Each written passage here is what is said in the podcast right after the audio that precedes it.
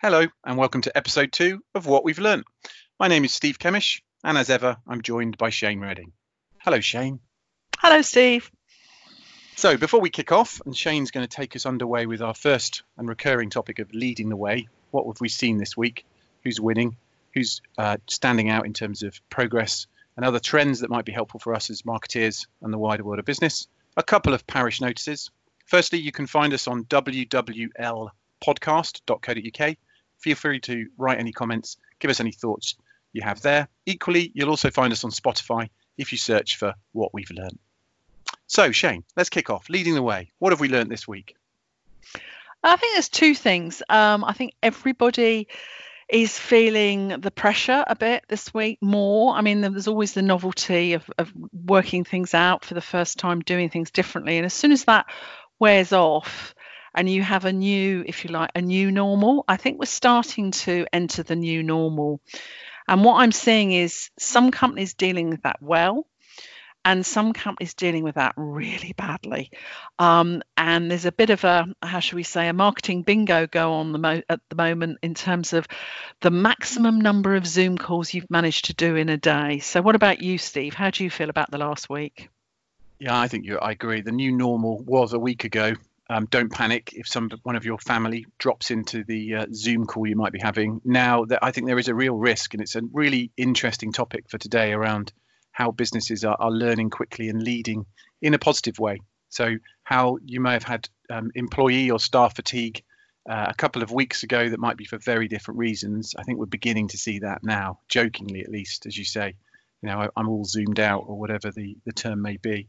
So, uh, on the positive, though, I think there has been a lot of organizations that have really grappled this quickly, have adapted their process, or perhaps, as we'll talk about, I'm sure, companies that already had good process, good cultural values, that this has just been business as usual for them. I agree. And I think what's really impressed me this week is the sheer pace of change that some companies have been able to deliver. And I think, I mean, one of the things that really stood out for me was this week, Salesforce have launched a new free app.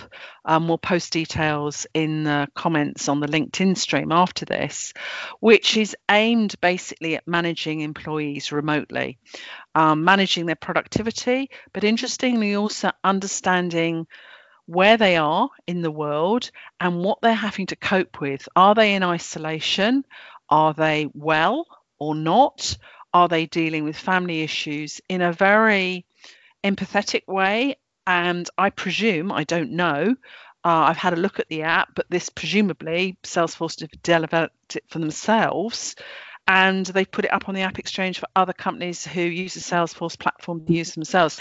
I think we're going to see a lot more like that of, of companies developing stuff and then putting it out there for others to use. What have you seen? Mm, yeah, I think it's a really good point. It's funny actually. It reminds me of something that, although it wasn't Ian Hughes that said it, but Ian Hughes from Consumer Intelligence, I will tag it to, is that actually every company is now a startup. So regardless of your size, we're going through such a rapid change right now that that agile thinking, um, in, in the context of, of that one for Salesforce of of looking after employees' well-being, has come to the fore very quickly. Um, I think we're going to see an awful lot of change from some organisations, big and small, um, and unfortunately, an awful lot that won't change, that are perhaps too brittle in their management process. Even at the micro level, um, I was reading an interesting article from Forbes at the weekend online about how we've already started to see the new form of manager come out, those that can interact with this technology. And that doesn't have to be an age based thing, uh, but also have the skills to recognize, as you said, burnout, burnout that's very different now. People being comfortable that when they used to have the structure of a nine to five office with the commute either end, they don't have that. And making sure that those employees aren't burnt out or isolated or, or all of those things that you've mentioned. So I think a mixed bag once again on this front. I think it's really interesting that actually a lot of the um, publications, the business publications, are picking up on this. I think The Economist and the FT ran something similar as well. That this is actually probably the biggest management challenge this crisis that any companies will have ever faced in our lifetime. Um, and how you manage people remotely is absolutely the top concern of the C-suite at the moment, because the recognition, if you like, that the the normal management style, their normal processes, even their systems, doesn't necessarily work. Um, there's things, there's big gaps. There's things like no informal water cooler meetings. You know, those catch ups that we have that are not put in the diary.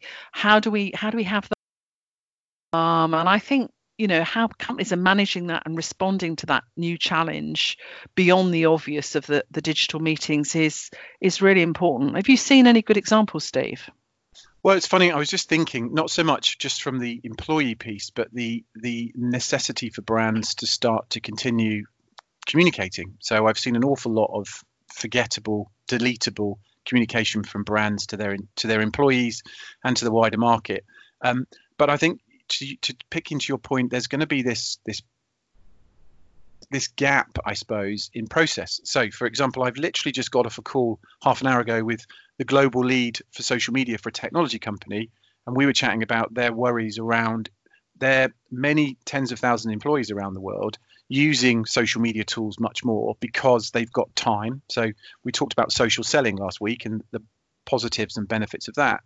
But employees that are just jumping two footed into that and may well cause problems around compliance, uh, even down to GDPR and issues like that, that they might be sending unsolicited messages via LinkedIn that could fall foul. So I think there's also process that's got to catch up really quickly as well, which, dull as it may be, is really important for organizations to have in, in step with any technology or process changes on the front line. I agree, and I, I, I saw a, a really heard a really interesting example, and you're probably aware, and I think you mentioned it on last week's podcast that unfortunately the scammers and the fraudsters' uh, activity has escalated beyond belief. And you know who are the first to make money out of something like this? Well, it's them, and the banks are becoming overloaded uh, with various scam attacks and that's caused a lot of normal uh, transactions to be queried that you're putting through. Of course, you know those fortunate enough. It's the end of the tax year, tacking, topping up their ISAs, actually may find that they get that um, blocked.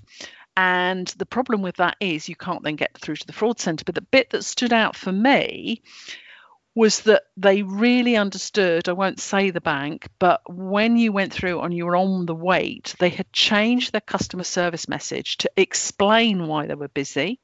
But not only that, to say you are ringing a secure number, but if you get through and you hear background noise, you might hear children um, in the background. Don't worry, our staff are working from home, but with secure remote access to our systems because they understood if you're worried about fraud in the first place and you ring up and you hear something in the background that you know concerned about um, that wasn't a good customer experience so I, I was quite impressed that they'd done that that quickly back to your point about changing processes well, it's an interesting one, isn't it? It's a really good example of where customer journey mapping is so vital. And we've both separately worked and jointly on these projects over the years with organizations where customer journey mapping can be a one-off project but that shows an element of culture there as well that an organization has thought about. Even that that background that ambient noise that may raise the heckles or give confidence that uh, you are talking to the person that you think you should be talking to. Um, there's a nice byproduct of that shane as well of course is that that bank and we don't need to name them are doing things by their employees as well and saying look come into work bring your kids it's okay. We'll, we'll manage the process for you as well as those customers that might call in. So that's a really yeah. nice example but what about when we look closer to home, Shane, from a sales and marketing point of view? How do we translate some of this good where there has been strong leadership? Any thoughts or examples of where you're seeing that in action over the last few days? Yes, I am. I mean, I think many marketers are probably already using tools like um, Crystal Knows. Um, that's the tool which basically is is personality profiling, um, and it's sort of the DISC profiling. Many of us are familiar with from market research. IBM also have a fantastic sort of AI personality tool. They've been used um, to help drive content, appropriate content to different personality types. But I think what's interesting is I'm seeing far wider use of these tools now. And actually, Crystal Knows put out a great white paper on their site about how to use different personality profiling types to help manage meetings virtually at a distance. Because actually, what happens is certain personality traits, as we all know, become mm-hmm. uh, even more obvious when you're you're dealing remotely and it's maybe harder for some introverts to stick their hand up um, or, or, to be so we lose that body language for example we do particularly if you're just doing it by voice and we have to mm. recognize mm. that you know not everybody's got great um, hardwired internet connection. Lots of people are doing it on Wi Fi. Lots of people are in shared homes, sharing Wi Fi, sharing rooms, which, back to your point around new processes, confidentiality, and GDPR, we all need to think very carefully about what saying if you're in a shared room. You know you need to talk to your employees about that. Um, what can you do or what do you need to say you know and perhaps book out a room for confidential calls that sort of thing. It's a completely different way of working yeah, it's interesting. It's a bit like the the classic leaning over somebody's laptop screen when you're a fellow passenger on a train, having that kind of process and thought. I, I, the Crystal product, um, I think, is a great product anyway. That ability to analyze somebody's social media profile publicly to get an idea on their personality, even down to a LinkedIn intro message.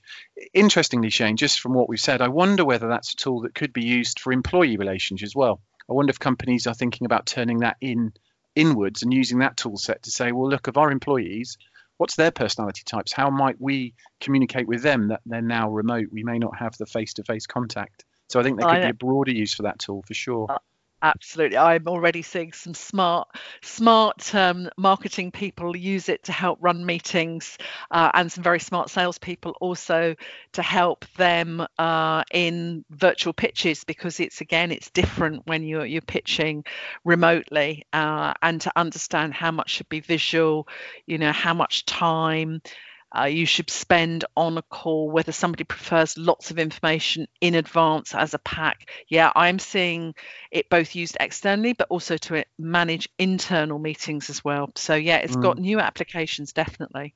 Yeah, and that's the nice thing that we're seeing this innovation, as you said, that companies are moving quite rapidly, changing process on the go, um, and collaborating as well. So, using their ecosystem, thinking about how we've got partnerships, suppliers, otherwise, that might be able to to all get round a table virtually together and solve problems, which we've experienced this week, haven't we, in terms of with our training hats on uh, as tutors in that subject, how you know the wisdom of crowds can play a part of, of trying to solve a problem of how do you continue to deliver education uh, when the doors are locked and everyone's remote. Yeah, I think education and people absolutely using it as a chance to ask wider and deeper questions. I found that um, the group that I was training this week on marketing operations for B2B marketing, um, a course that they run, and it was the first time it'd been done virtually, that the delegates were very prepared to share their real challenges and looking for real answers. And I thought that was very interesting. And also that one of the things when you deliver that training it's not just if you like for the maybe the hour or the two hours that you're doing virtually but i think there's a need to provide some sort of support or post training support to carry on that dialogue. What about you? What what what were the people asking you? What were their challenges that they were looking for help on yeah, so I've, as you know, parallel to you, been running a marketing automation program, and I think the the key elements that are coming out so far around uh, the positive is that we've got an opportunity to look at how we use that marketing automation for things like service automation. So at the moment, of course, a lot of our messaging is around helping those customers we've already got relationships with. So not marketing to them, but finding a way to keep in touch. The technology is often forgotten when it comes to those communication points. Um, the other broader piece, I think, which is encouraging, is people now, as we've started with on this podcast, are beginning to fall into a bit of a pattern of working. Uh, they are realizing that they can do a lot of those tasks that, that what I might call the spring clean tasks that you wouldn't normally look at. So, when, of course, with something like marketing automation, the important content and data are what I would always describe as the two key fuels.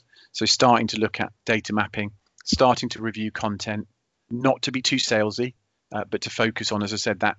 And I'm a big advocate of the word help and how that can help sell if you just help inform people, um, but also just to keep signposting. Where is that opportunity to tell your customers uh, not what you're doing, Uh, and I've had countless emails with the subject line, What insert brand name are doing in the COVID 19 crisis?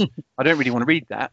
I want to know where have you thought about me and where you might be able to signpost other people's good work that could be useful to me. And again, that's where I think we'll see more in the coming weeks of that positive collaboration of the supply chain getting together and trying to crack a nut to solve a problem. I agree with you, and I think it's a much more around the table approach. I think you know it's rather than across the table. You're a supplier, we're the buyer. I think there will be joint approaches to solving problems, and we've got this problem. How are you solving it? How are other companies solving it, and how can you help us? And I think that collaboration is really important, and that sharing will definitely um, pay dividends. And just to pick up on your point, um, it's a very small one, but the fact that I agree with you that that service is even more important than others at the moment in terms of the comms going out. Of course, there are some very good Martech vendors or tech vendors well placed already. I mean, it's very interesting to me that HubSpot launched last year their customer service module to help onboarding and ongoing service queries. And of course, Salesforce and others have, in addition to the CRM and the marketing automation, they have service modules, you know, and the opportunity either to, to use those more and to join up marketing more or to turn them on for the first time is a is an interesting one. Mm, yeah, absolutely. I think it's it's not all doom and gloom as, as part of the reason why we wanted to, to start this podcast is that there are some real positives. Uh, and actually, if we move on to the second subject around you know, who's winning? Where are things positive that we can we can talk about? One of the challenges we've been looking at this week is with a client of ours um, that work in an industry that is booming um, and what's the appropriate way to try and go out with campaigns um, that are appropriate for the moment but equally recognize their services are in great demand. Their services in a number of industries actually. So content delivery networks the technology that speeds up the internet has never been more useful than now, of course, uh, with particularly with the streaming services being used at exhaustion point. But how do you appropriately go out there? I think it's another really interesting quandary. Um, and for me, it's quite simply, again, a wisdom of crowds moment. The more people that can input and, and talk and think about how do we not find the route to them, but how do we have the appropriate tone of voice that might be different to our normal tone of voice so that we are appropriate is a, is a really interesting challenge to try and overcome. Yeah, I, am absolutely spotting a you know a really over demand area. I mean, we're incredibly fortunate that we've got hardwired Ethernet in virtually every room in our house because I'm married to an IT consultant. So thank you very much, John. Um, but that's not the norm. The norm is people are working from home with poor Wi Fi connections. So actually, who are the companies who are going to be buying um, the Ethernet cable and, and telling their staff, well, actually, you can plug directly into the router to give you a hardwired rather than relying on Wi Fi signal? You know, the demand is there. Shipping it out to those homes is a, a different logistical problem. You, you know, do you bulk buy them, they go into one place and then distribute, or do you have all those home addresses for your staff? All of those sort of challenges. But absolutely, some some industries complete boom market. What else? Where else do you think is um, got a big opportunity? Well, I mean, again, it's it's a happy coincidence. I'd, I'd like to say we planned it, but we're working in industries like supply chain technology um, where again there's lots and lots of demand because supply chain has always been a very important thing around particularly uh, retail and commerce uh, and the supermarkets where they're having to adapt to say okay the technology we might have previously put in which is for the the user experience in store is now about getting goods out of into the warehouse and out of the warehouse as quickly as possible um, another interesting one is we work with a couple of payroll companies, and in and around uh, payroll and, and, HR has become the most prominent department in any organization right now. Not just the practicals of, of how do you keep paying your staff uh, with all the changes, staff, etc., etc., but all of the policy changes as well have to come out of HR. So there's a lot of good happening, a lot of growth opportunity, alongside a lot of the stories that we do see of the negative of the of the decline or the falling off a cliff as certain industries have experienced. That's an interesting one for outsourcing because again, you know, there's already good businesses set up um, and have been for a while to help the outsourced HR issues. So actually, they're one that could do well. Another one I spotted, um, and I think this is this is very interesting to see how the media owners responded to this is I think there's a real opportunity for local media. And I think particularly in terms of what's happening in their community and how local media owners like the local newspapers which of course have been suffering in recent years can ha- support local businesses and what can they do uh, to promote, you know, the companies that are doing the takeaways, for example. And that was something I saw on our um, our local paper putting that out. What what are the opportunities for local radio as well? So I think there's going to be a real focus on local messaging, community support, and what can be done there. So I'm interested to see how that's going to play out as well. Yeah, well, I think it links back to something that is really important not to miss here is that there are companies adapting, and as we talked about last time, employee experience um, is equally as important as customer experience right now. How you're treated by your leaders will make a big difference once this all settles as to where people stay or where they go from as employees. Um, but you can't just stick that on. I think there are companies that have this culture that are the are adaptive, so they've got that agile methodology in thinking, so they can respond, or have just led by decent human beings that will do the right thing. And as I was talking to you offline earlier today, Shane, Timpson's the key cutting and um, locksmith service, amongst other things.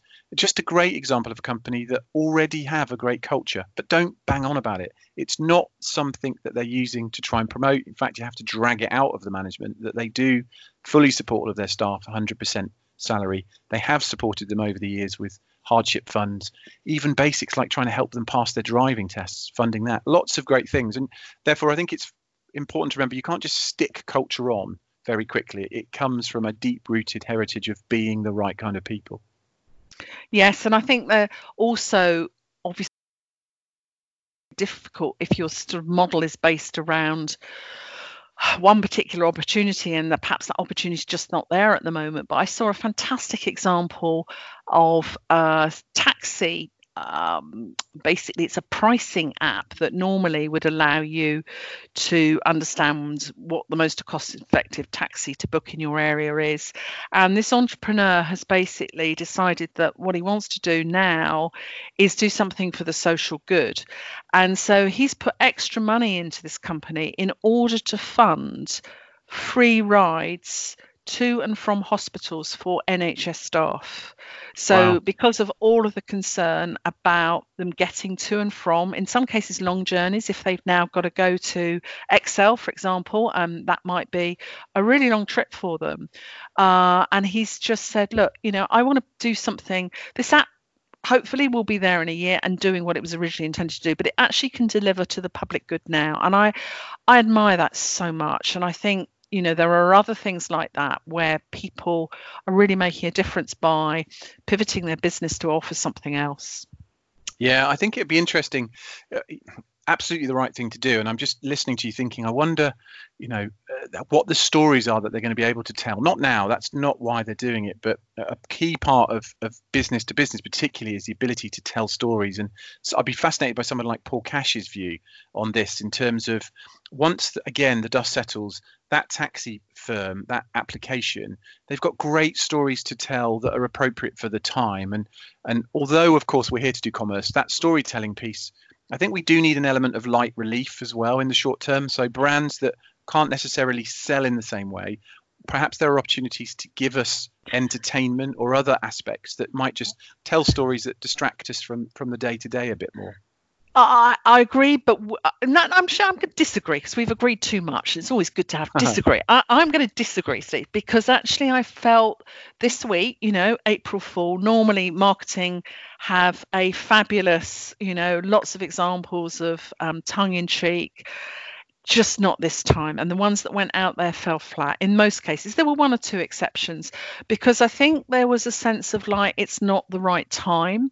So I think it's much more about we're we're trying to do something that will make a difference, however small, um, that will really help people get through this. Because let's recognise it's it's going to get a lot worse um, before it gets better.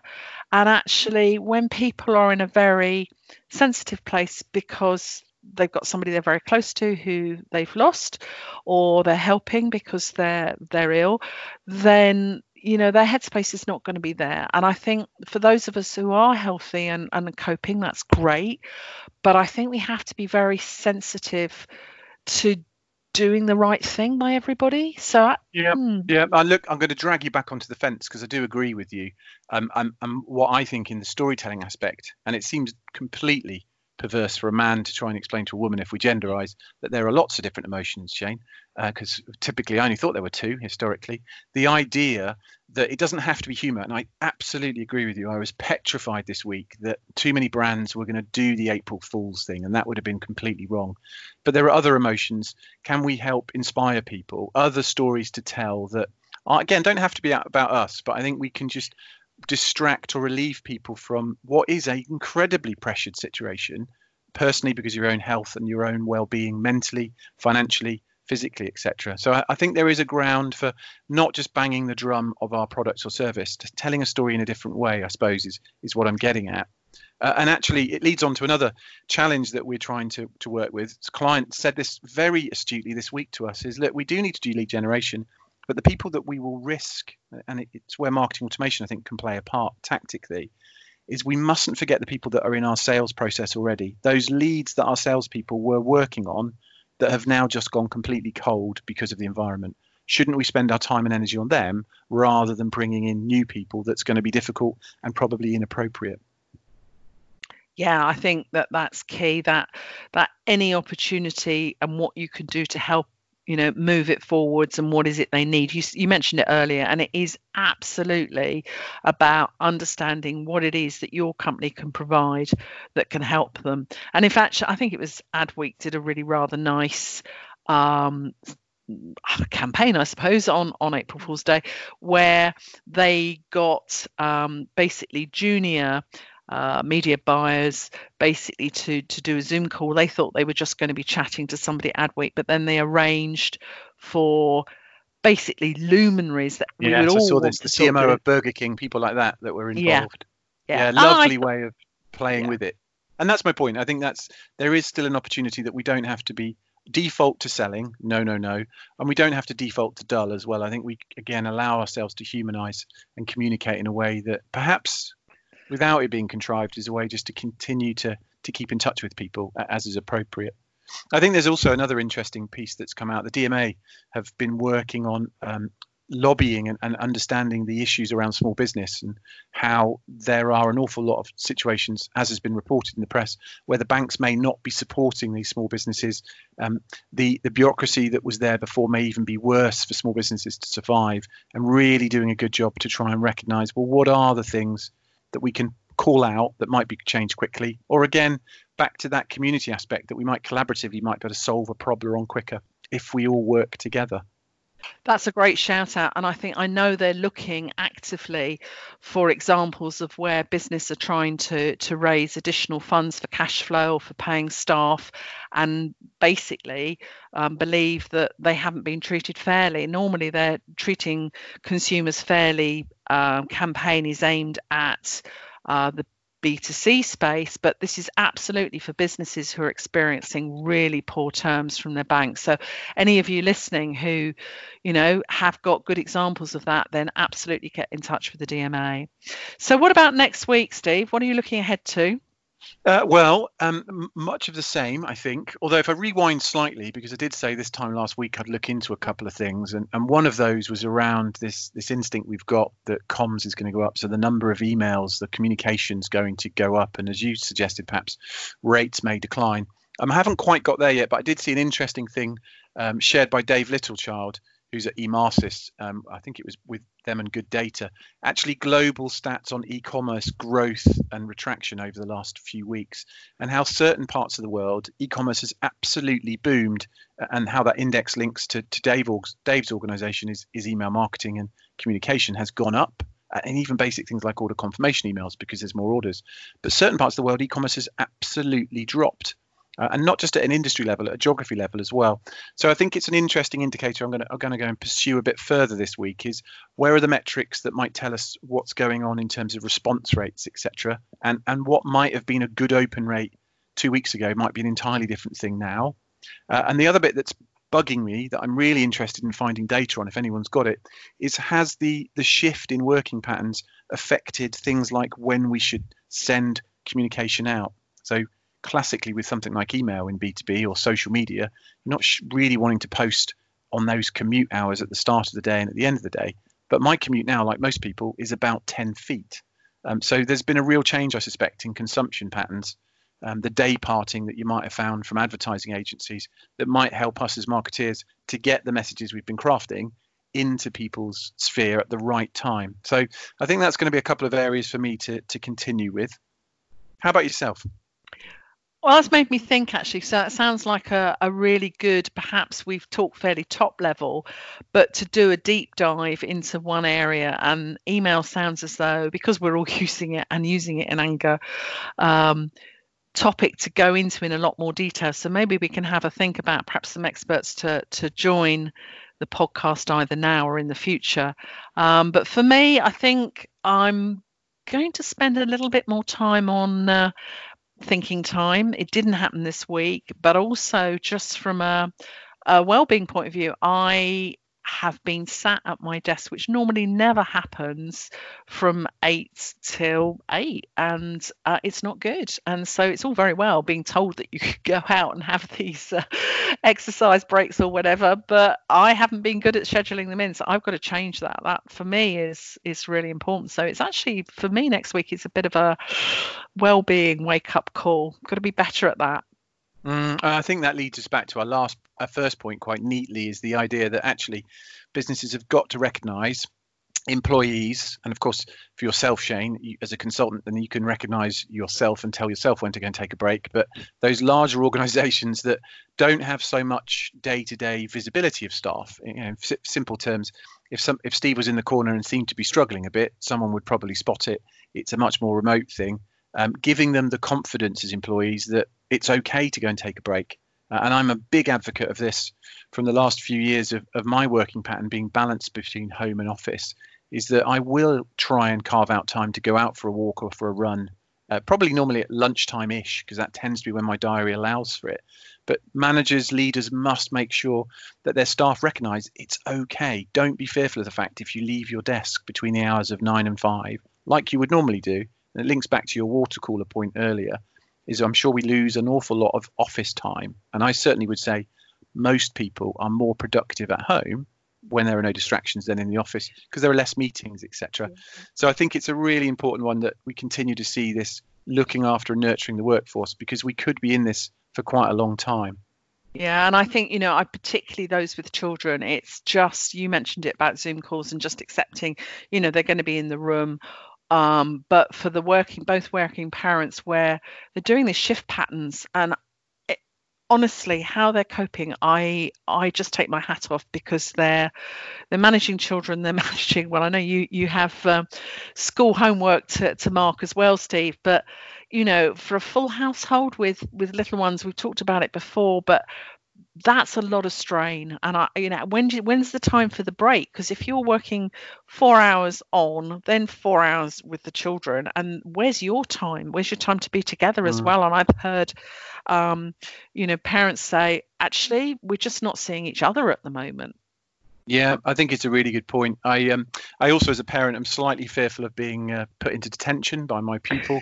Um, and if, if if there's a threat of a home-based Ofsted, I'm not entirely sure how well I'll come out on that one. But uh, uh, joking aside, you're right. Is that, that we've got to find, and I think it'll be interesting over the next couple of weeks, Shane, as to whether we do see people just, and we're very adaptable as humans. Do we start to fall into an even better rhythm of being comfortable that actually I might work different hours of the day to my normal working day, but equally because I'm saving time on things like commutes um, that it's okay to take that time out for myself, whether it's for me to go for a run, to go and sit and decompress, to read, to spend time with your partners. I, I think I can see a lot of positive coming out as we start to evolve our position and work in this new world order.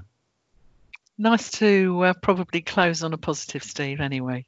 Yeah, absolutely. Okay, Shane, thanks ever so much. Thanks for everybody to listening. Remember, if you do want to drop us a comment, wwlpodcast.com co.uk or drop a line to us on LinkedIn. And indeed, if you know how to find Shane Redding or Steve Kemish on social media, we'd love to hear from you. But we'll speak to you next week. Thank you, Shane. Thank you, everyone. Thanks. Bye.